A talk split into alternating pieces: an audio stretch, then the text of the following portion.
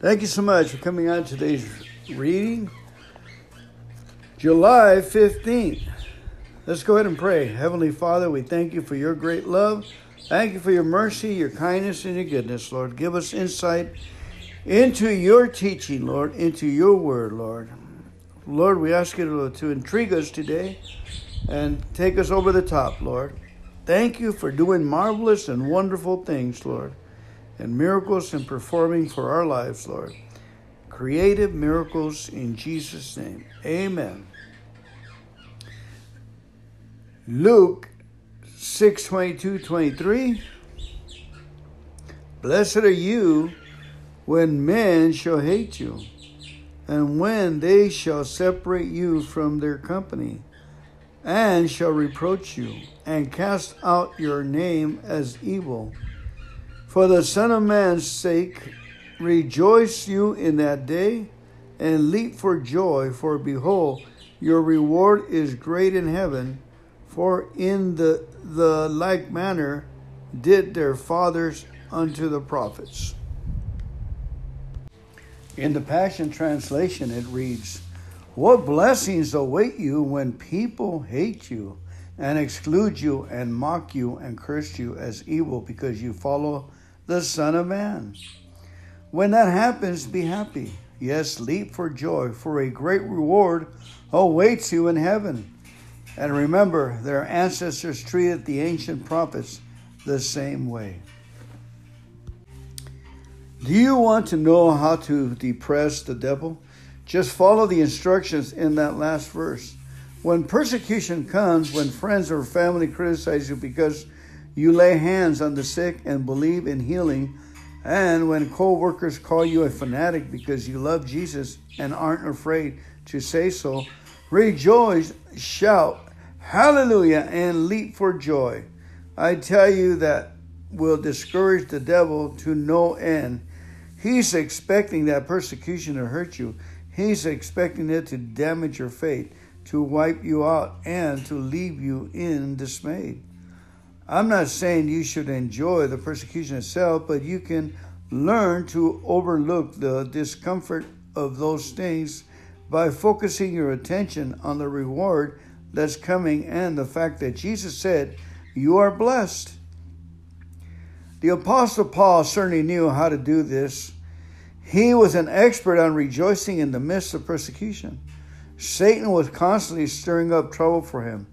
But do you know what he said about all the persecutors, all the persecution? He said it was not even worth considering compared to the glory that was about to be revealed. If Paul could rejoice in the midst of a beating, stoning, shipwrecks, imprisonment, and almost every other kind of persecution, you can too. Just do what he did when he was told by the Holy Spirit that bonds and afflictions awaited him. He said, But none of these things move me, neither can I my life dear upon myself, so that I may might finish my course with joy and the ministry which I have received of the Lord Jesus to testify the gospel of the grace of God. Acts 20 24. Don't get all caught up in what people think and what people say down here on earth. Get caught up in pleasing the Lord. Get caught up in finishing your course with the joy.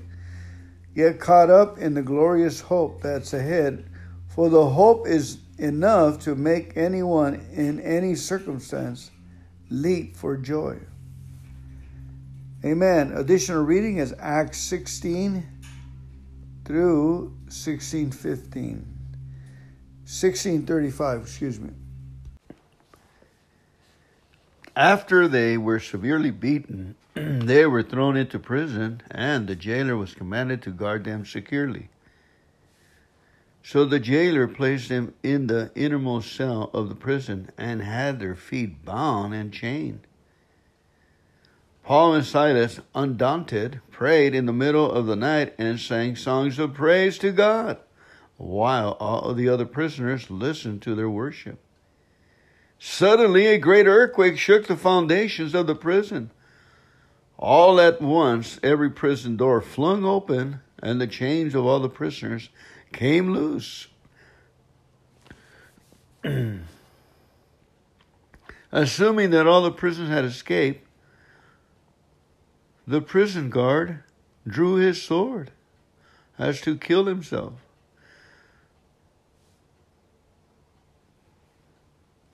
When Paul shouted in the darkness, Stop, don't hurt yourself, we're all still here. The jailer called for a light. When he saw that they were still in their cells, he rushed in and fell, trembling at their feet. Then he led Paul and Silas outside and asked, What must I do to be saved? What must I do to be saved? They answered, Believe in the Lord Jesus, and you will be saved, you and all your family.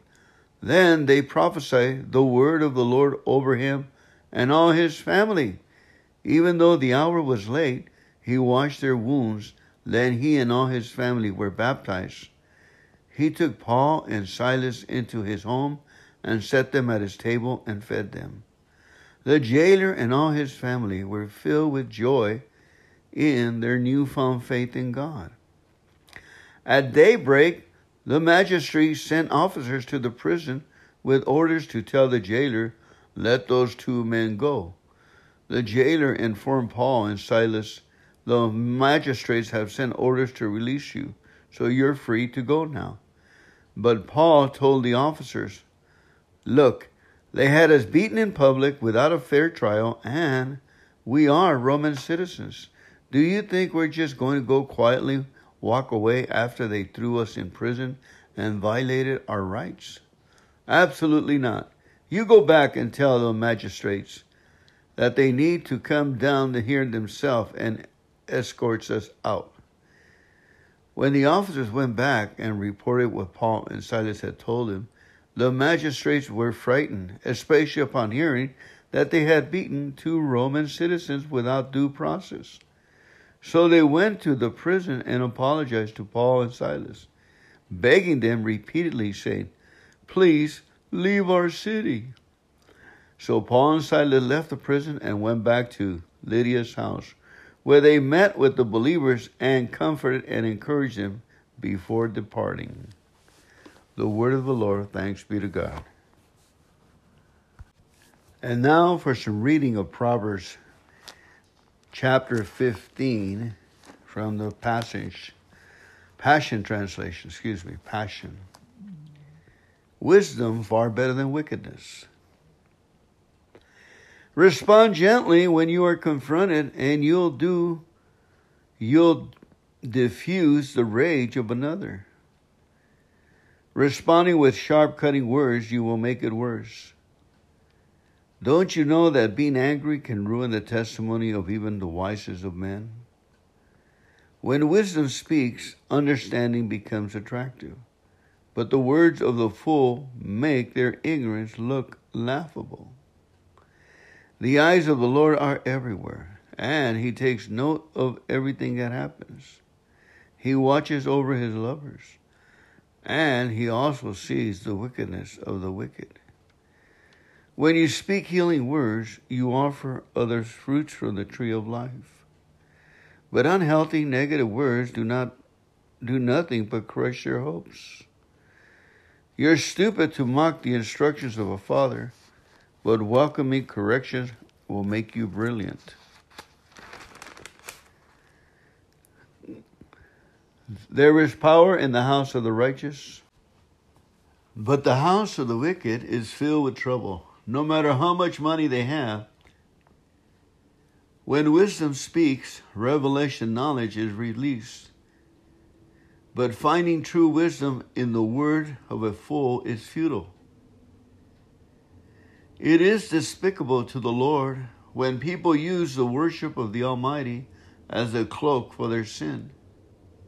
But every prayer of his godly seekers and lovers is pleasing to his heart. The Lord detests the lifestyle of the wicked, but he loves those who pursue purity.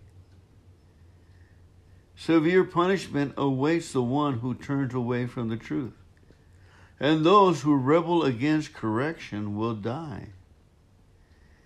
Even hell itself holds no secret from the Lord God, for all is exposed before his eyes, and so much more the heart of every human being. The know it all never esteems the one who tries to correct him. He refuses to seek good advice from the wise. A cheerful heart puts a smile on your face, but a broken heart leads to depression. Lovers of God hunger after truth, but those without understanding feast on foolishness and don't even realize it. Everything seems to go wrong when you feel weak and depressed. But when you choose to be cheerful, every day will bring you more and more joy and fullness. It's much better to live simply, surrounded in holy awe and worship of God, than to have great wealth with a home full of trouble. It's much better to have a kind, loving family, even with little, than to have great wealth with nothing but hatred and strife all around you. A touchy, hot tempered man picks a fight, but the calm, patient man knows how to silence strife. Nothing seems to work right for the lazy man, but life seems smooth and easy when your heart is virtuous. When a son learns wisdom, a father's heart is glad. But the man who shames his mother is a foolish son. The senseless fool treats life like a joke, but the one with living understanding makes good choices. Your plans will fall apart right in front of you if you don't seek good advice.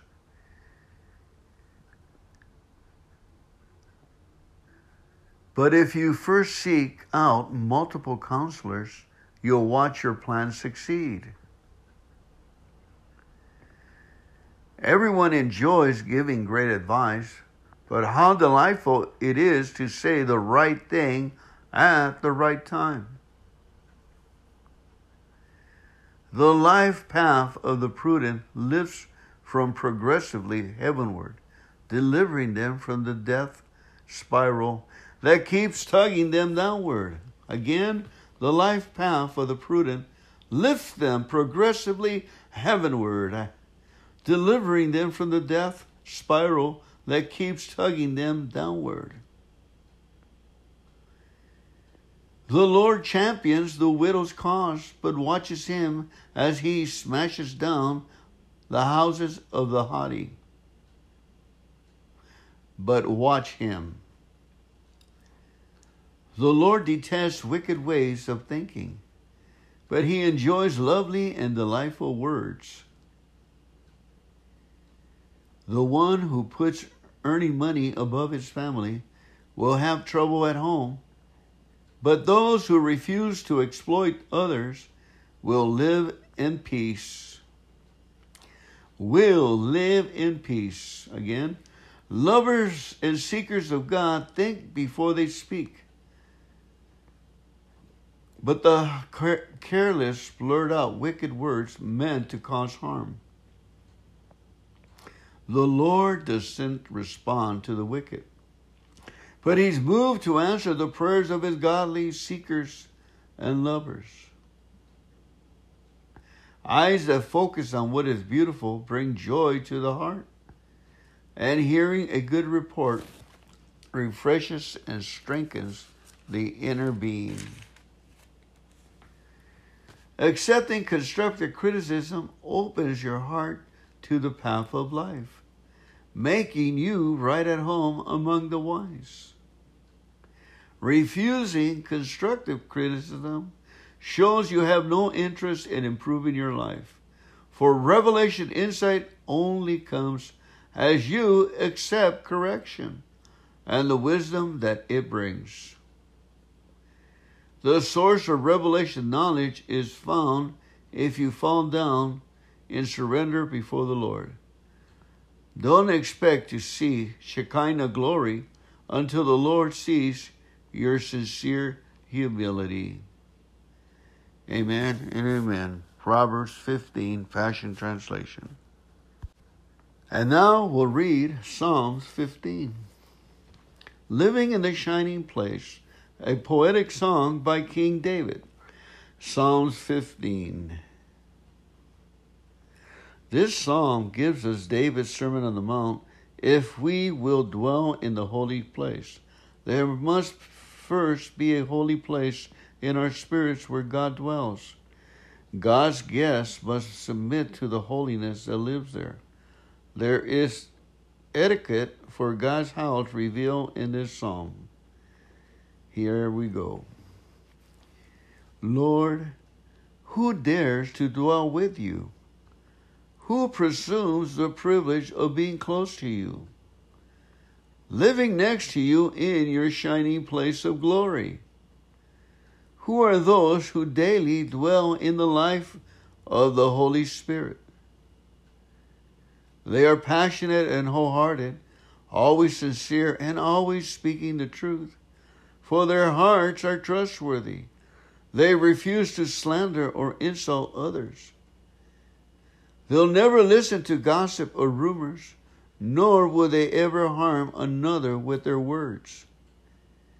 They will speak out passionately against evil and evil workers while commending the faithful ones who follow after the truth. They make firm commitments and follow through even at great cost. They never crush others with exploitation or abuse, and they will never be bought with a bribe against the innocent. They will never be shaken. They will stand firm forever.